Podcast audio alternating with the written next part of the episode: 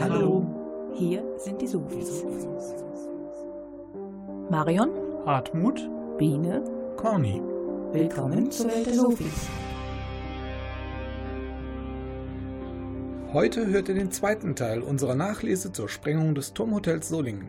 Ein kleiner Rückblick mit sehr lebendigen Interviews von Anwohnern und Betroffenen. Danach habt ihr die Gelegenheit, ein weiteres Kapitel des neuen Sylvan-Albums Sceneries kennenzulernen. Es wartet viel gute Musik auf euch. Bleibt dran, es lohnt sich.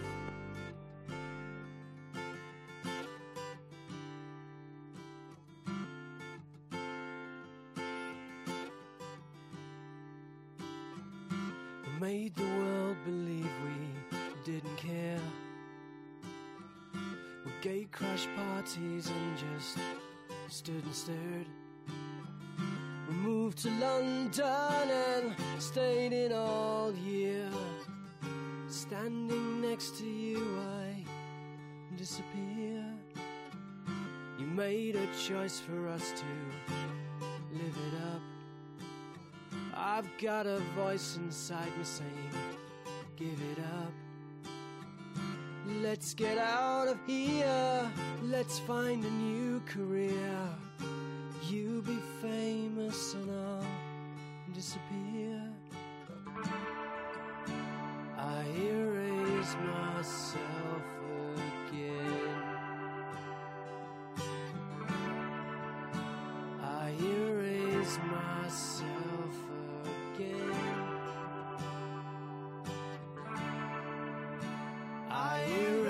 my.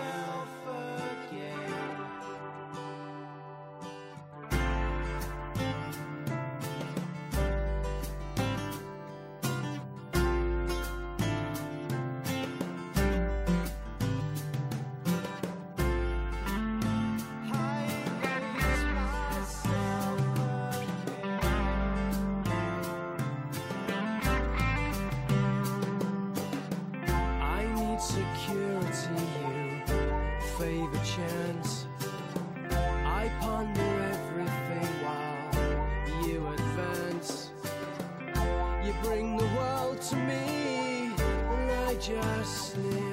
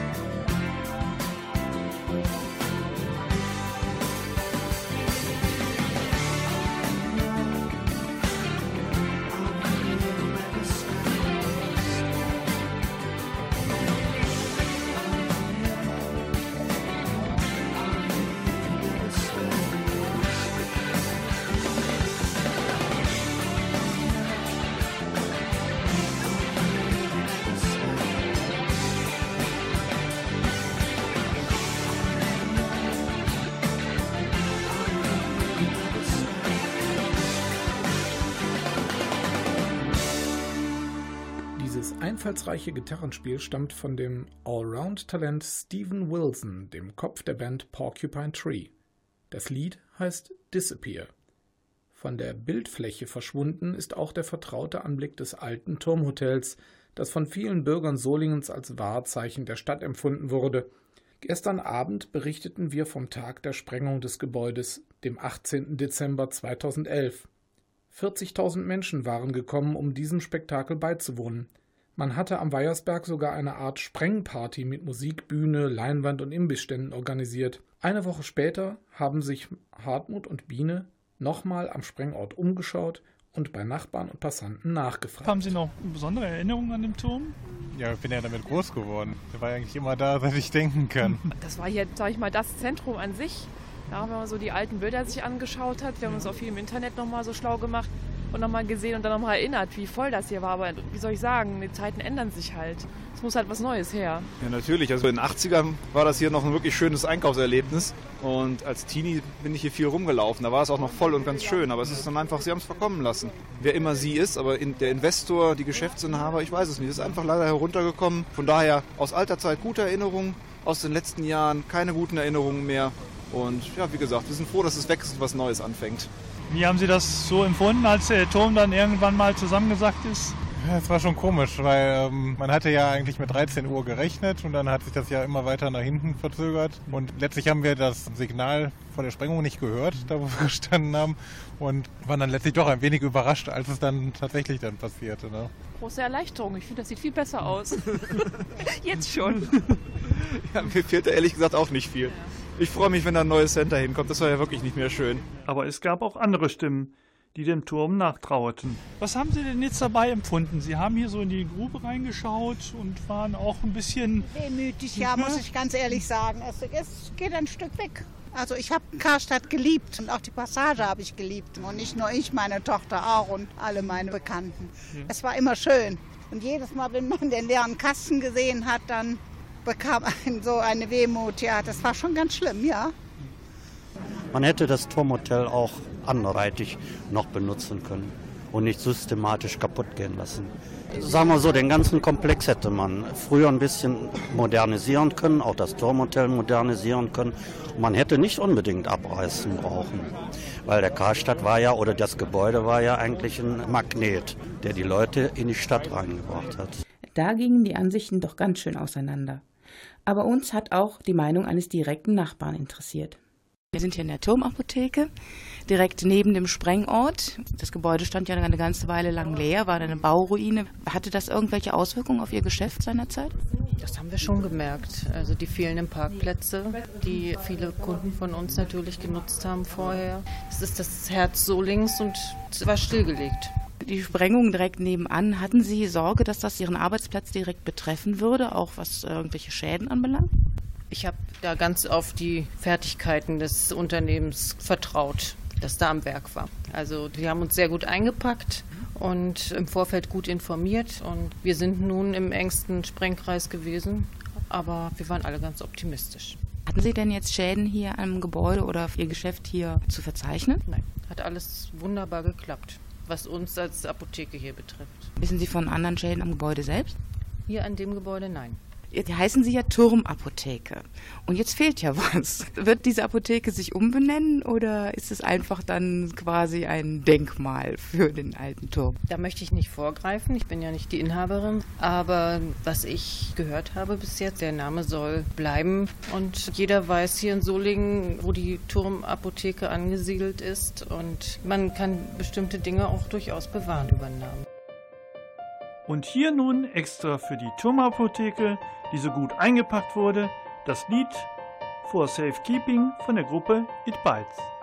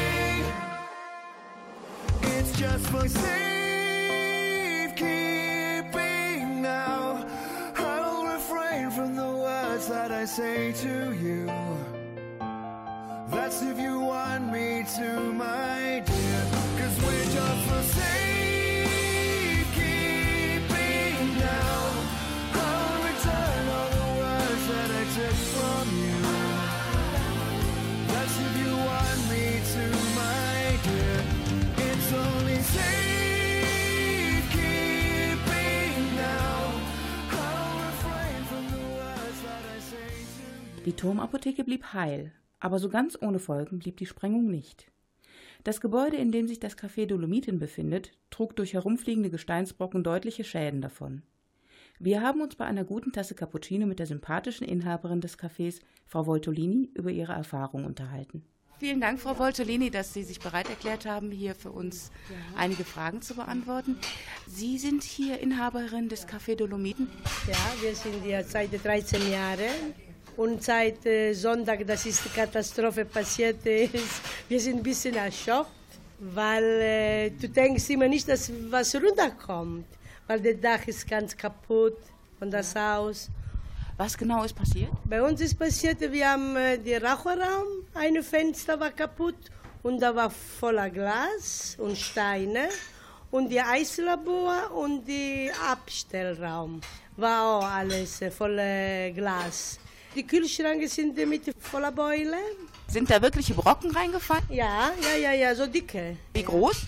Wie soll ich sagen? Waren kleine, große? Etwa so kopfgroß? Nein, noch ein bisschen kleiner. Aber war so verschieden waren da. Hat man Sie vorher vorgewarnt, dass es Probleme geben könnte, Nein. wenn Schäden auftauchen? Nein, nein, nein, nein, nein. Die haben gesagt, das ist nur als Sicherheit, wir sollen raus, aber dass äh, wir was kaputt nichts, weil ich wollte am Sonntagnachmittag aufmachen. Wir haben so abgesprochen mit der Kunde. Sonntag, wenn die Sprengung vorbei ist, um 14 Uhr machen wir auf. Wir kommen um 15 Uhr, weil haben die das verschoben. Und äh, ich habe trotzdem nicht aufmachen können, weil war dieses äh, Chaos war bei uns. Und Gott sei Dank, wir haben fünf Stunden geputzt und wir haben äh, hinter uns gebracht, derselbe Tag. Die Fenstersatz haben wir gekriegt, drei Stück. Eine noch nicht in Eislabor. Und dann habe ich am Montag arbeiten können. Wir haben 60 Liter Milch weggeschmissen, Zucker, Kakao, alles. Wird das ersetzt? Bekommen Sie Schadensersatz? Ja, wir, wir wir kriegen Ersatz. Und die Mitarbeiter hier von dieser Sprengung, die haben gesagt, keine Angst, ich kriege den Tagersatz. Der Nachmittag, das war 40.000 Menschen. Also Sie bekommen die Schäden, die direkten Schäden ersetzt ja. und auch den Ausfall an Verdienst. Ja, ja, so haben die mir gesagt, aber ich habe noch keine jetzt gesehen, keine Gutachter, nichts. Aber ich habe viel Vertrauen am Räte, Kai Räte und äh, der Räte, der ist der Hausbesitzer, der macht schon. Er kümmert sich also quasi. Oh, ja, ja, ja, ja, doch. Ein Interview mit dem vielbeschäftigten Hausbesitzer und Inhaber des Copyshops, Herr Räte, kam leider nicht zustande. Aber Herr Rether war so nett, uns am Telefon einen kleinen Überblick über die Schäden am Haus zu geben. Demnach wurde das komplette Dach des Anbaus, 22 normale Fenster, vier große Fenster mit Rahmen und ein Reklameschild seines Geschäftes zerstört. Außerdem sind insgesamt drei Fassaden in Mitleidenschaft gezogen worden. Leider ergaben sich für Herrn Rethe diverse Schwierigkeiten bei der Regulierung seiner Schäden. Erst seit dem 23. Januar also fünf Wochen nach der Sprengung, darf er offiziell sein Dach reparieren. Natürlich hat er schon vorher angefangen, um weitere Schäden abzuwenden. Jetzt ist die Bezahlung des Gerüstes immer noch ein ärgerlicher Streitpunkt mit der Versicherung. Herr Rethe äußerte auch Zweifel, ob man unter diesen Umständen hätte sprengen dürfen oder noch weitere Schutzmaßnahmen notwendig gewesen wären. Wir fragten Frau Voltellini, nach Ihrer Ansicht über die Schutzmaßnahmen für die Anwohner? Man hat Ihnen ja sicherlich gesagt, dass man hier evakuiert, dass man die Leute wegholt hier, damit nichts passiert. Haben Sie das damals ernst genommen? Ja, wir sind um 8 Uhr losgefahren, ja. ja. Meine Schwester wollte nicht mit. Ich habe gesagt, nein, du kommst du mit, du bleibst nicht hier. Nee, da musst du ernst nehmen. Kann was schief gehen, was denn? So wie passiert ist.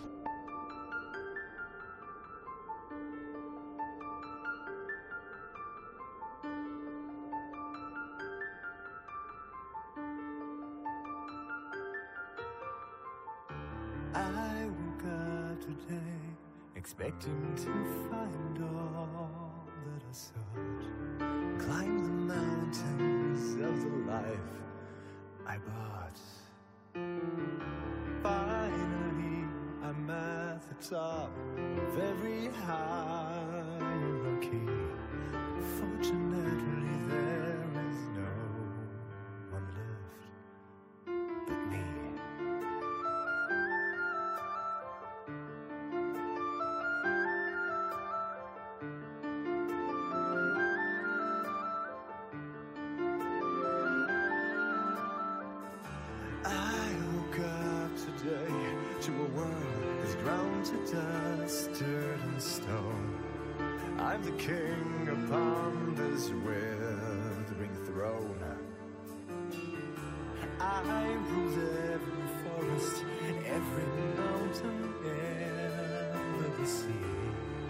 There but ruins left to rule for me. And you see, it beckons me. Life turned its back on us. How could you just agree? Oh, oh. I just don't see.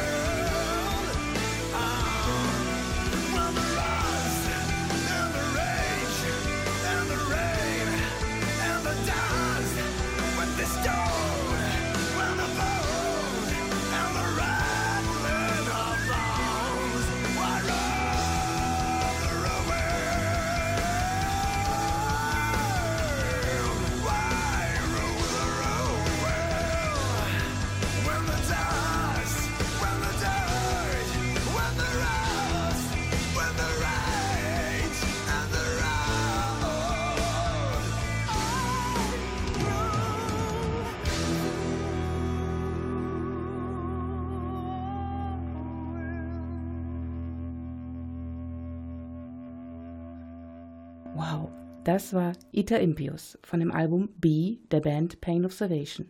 Kraftvoll vorgetragen vom Bandgründer Daniel Gildenlöw, der sich als Herrscher über Ruinen angepriesen hat. Zurück zum Turm.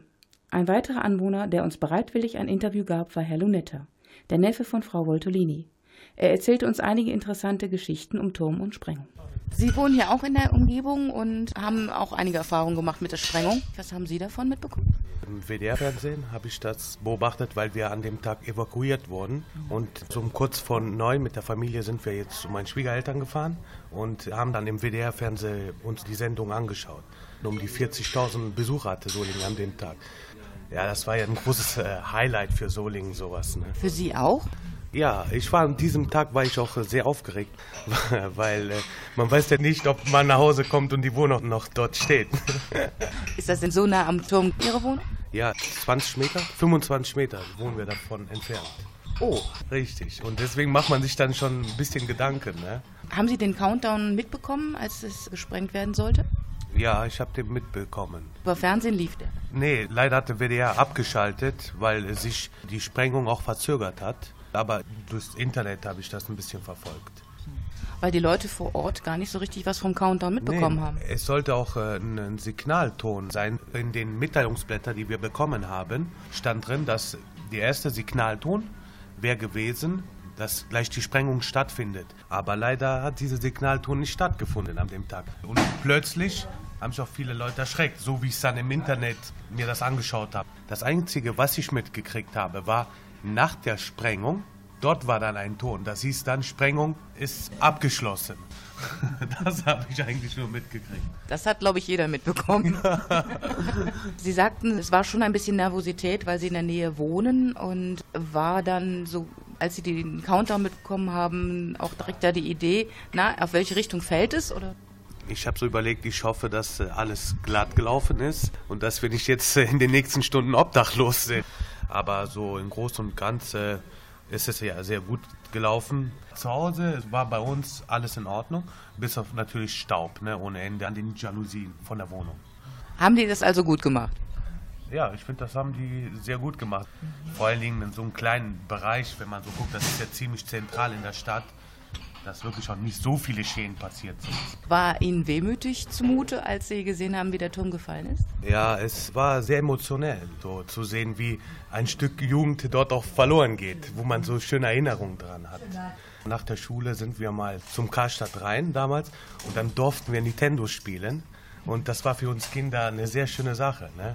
weil konnte sich nicht jeder damals ein Nintendo leisten und dort haben sie das für die Kinder zur Verfügung gestellt. Oder ich kann mich erinnern, als kleiner Junge sind wir immer mit meiner Mama am Karstadt gegangen und unten stand eine Hotdog-Bude. Ja? Und diese Hotdog-Bude, das hat mich immer so fasziniert, weil diese Würstchen haben unheimlich super gerochen und dann habe ich immer meine Mutter gefragt, darf ich einen Hotdog haben? Mhm. Und sie hat mir immer gekauft. Sehr viele Erinnerungen. Wie schon gesagt, das Turmhotel ist ein Stück Geschichte oder der Karstadt ein Stück Geschichte von Solingen. Immer schon gewesen. Weil wenn sie in der Umgebung immer die Leute gefragt haben, jeder hatte ihre persönliche Geschichte zu erzählen. Und zum Schluss hatte Herr Lunetta noch eine kleine Anekdote für uns. Ich habe auch beobachtet, in der Zeit, wo das Tom-Hotel leer stand, dass auch die Polizei Einsatzübungen dort gemacht hat. Hat dort trainiert, sich dort abgeseilt, ein paar Türen in die Luft gesprengt. Also waren Sie als Anwohner Sprengungen schon gewöhnt? Ja, die hatten uns schon darauf äh, vorbereitet, dass es bald losgeht. Vielen Dank an unsere heutigen Interviewpartner, die diese Sendung so lebhaft gemacht haben. Wir hoffen, unser nostalgischer Rückblick auf das ehemalige Turmhotel hat euch gefallen. Von dem einst hypermodernen Bau sind jetzt zwar nur noch 70.000 Tonnen Schutt übrig geblieben, aber an seine Bedeutung für Solingen wird man sich bestimmt noch lange erinnern.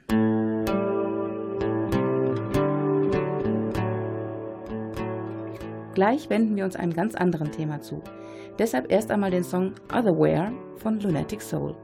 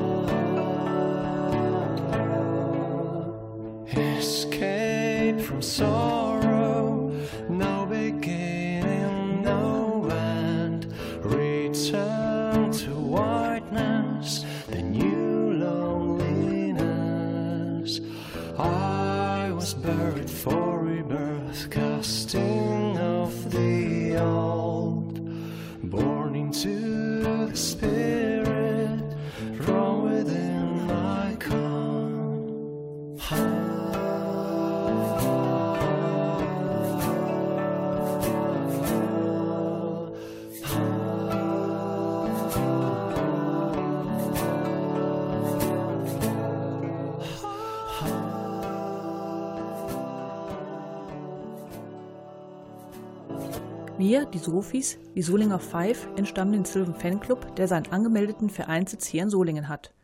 Sylvan ist der Name einer deutschen Progressive Art Rock Band. Sie hat soeben ihr achtes Studioalbum Sceneries auf den Markt gebracht, dessen ersten Teil wir in unserer gestrigen Sendung vorgestellt haben. Das Album besteht aus fünf Teilen, die zwar von allen fünf Musikern gleichermaßen durch ihre Jam-Session instrumental gestaltet, jedoch nur von einem von ihnen persönlich inhaltlich geprägt wurde. Die Grundlage dazu war aber bei allen die Überlegung nach der oder einer Bedeutung des Lebens. Teilweise gingen sie dem Thema von einem generellen Gedanken geleitet aus nach, teilweise aber auch sehr konkret. Sich die Texte einmal genauer anzuschauen, ist zwar für die, die nur mit ihrem Schulenglisch auskommen müssen, schon mal eine kleine Herausforderung, doch sicher lohnend und es hilft, sich besser in der Musik zurechtzufinden. Die fünf Kapitel des Albums sind jeweils einem der fünf östlichen Elemente zugeordnet. Gestern spielten wir zum Element Feuer The Fountain of Glow. Heute hört ihr das der Erde verhaftete Share the World with Me.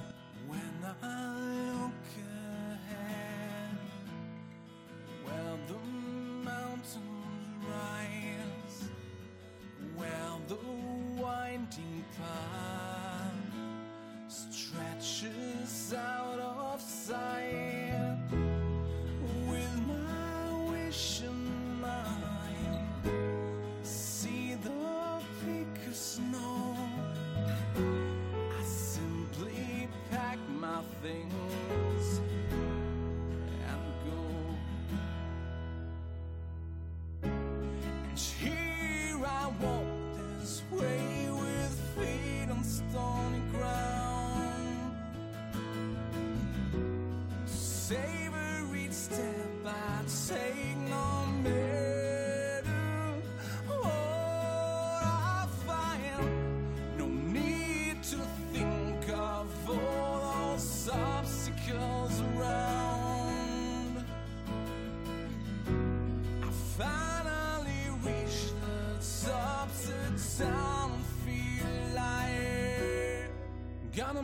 You.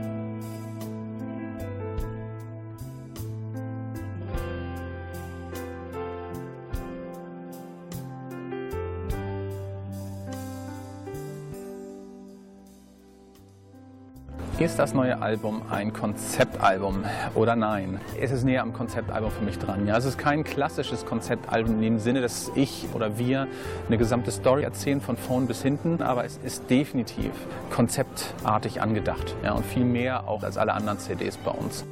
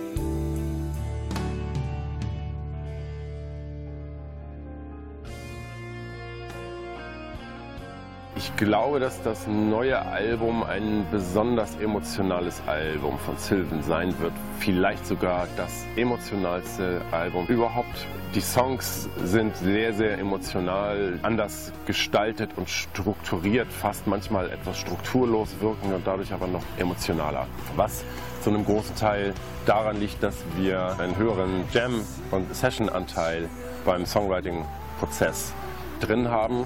Das bedeutet, es gibt im Prinzip wenig vorgefertigte Kompositionen oder Fragmente, sondern der Schwerpunkt liegt tatsächlich auf so einer stärker gemeinschaftlich orientierten Arbeit.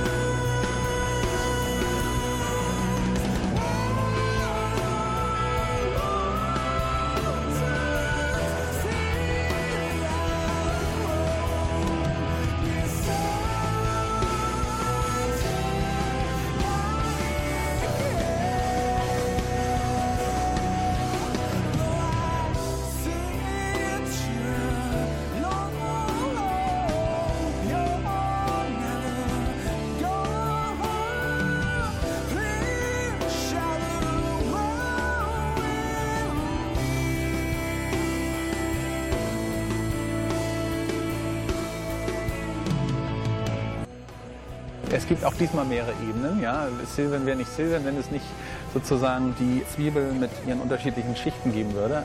Es gibt also eine vordergründige Message, die in der Persönlichkeit, in dem persönlichen Konzept des jeweiligen einzelnen Bandmitgliedes in dem Kapitel natürlich steht. Und es gibt auch hintergründige, das heißt Gesamtkonzepte, die die unterschiedlichen Kapitel verbinden, als auch wie gesagt dieses Bildliche, die Elemente, die dementsprechend auch Assoziationen und Bilder mit sich bringen.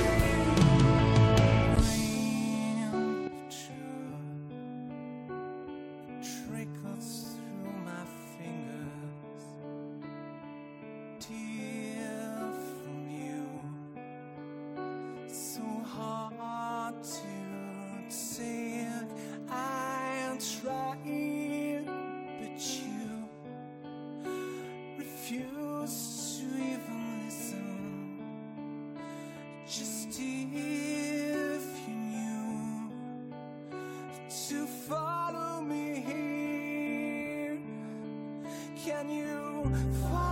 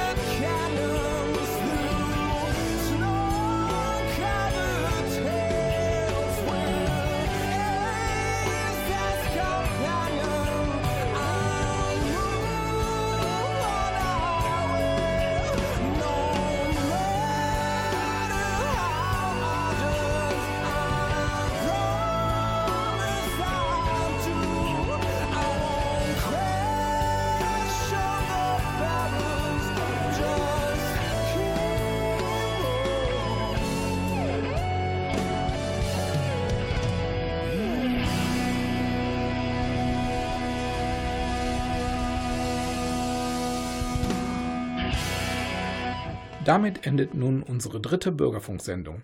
Wenn sie euch gefallen hat und ihr noch etwas über den Inhalt oder die Musik nachlesen wollt, schaut doch mal auf unserer Website vorbei www.bürgerfunk-rsg-die-sofis.de Sofis S-O-F-I-S. Einen schönen Abend wünschen euch Corny, Biene, Hartmut und Marion. Tschüss. Tschüss.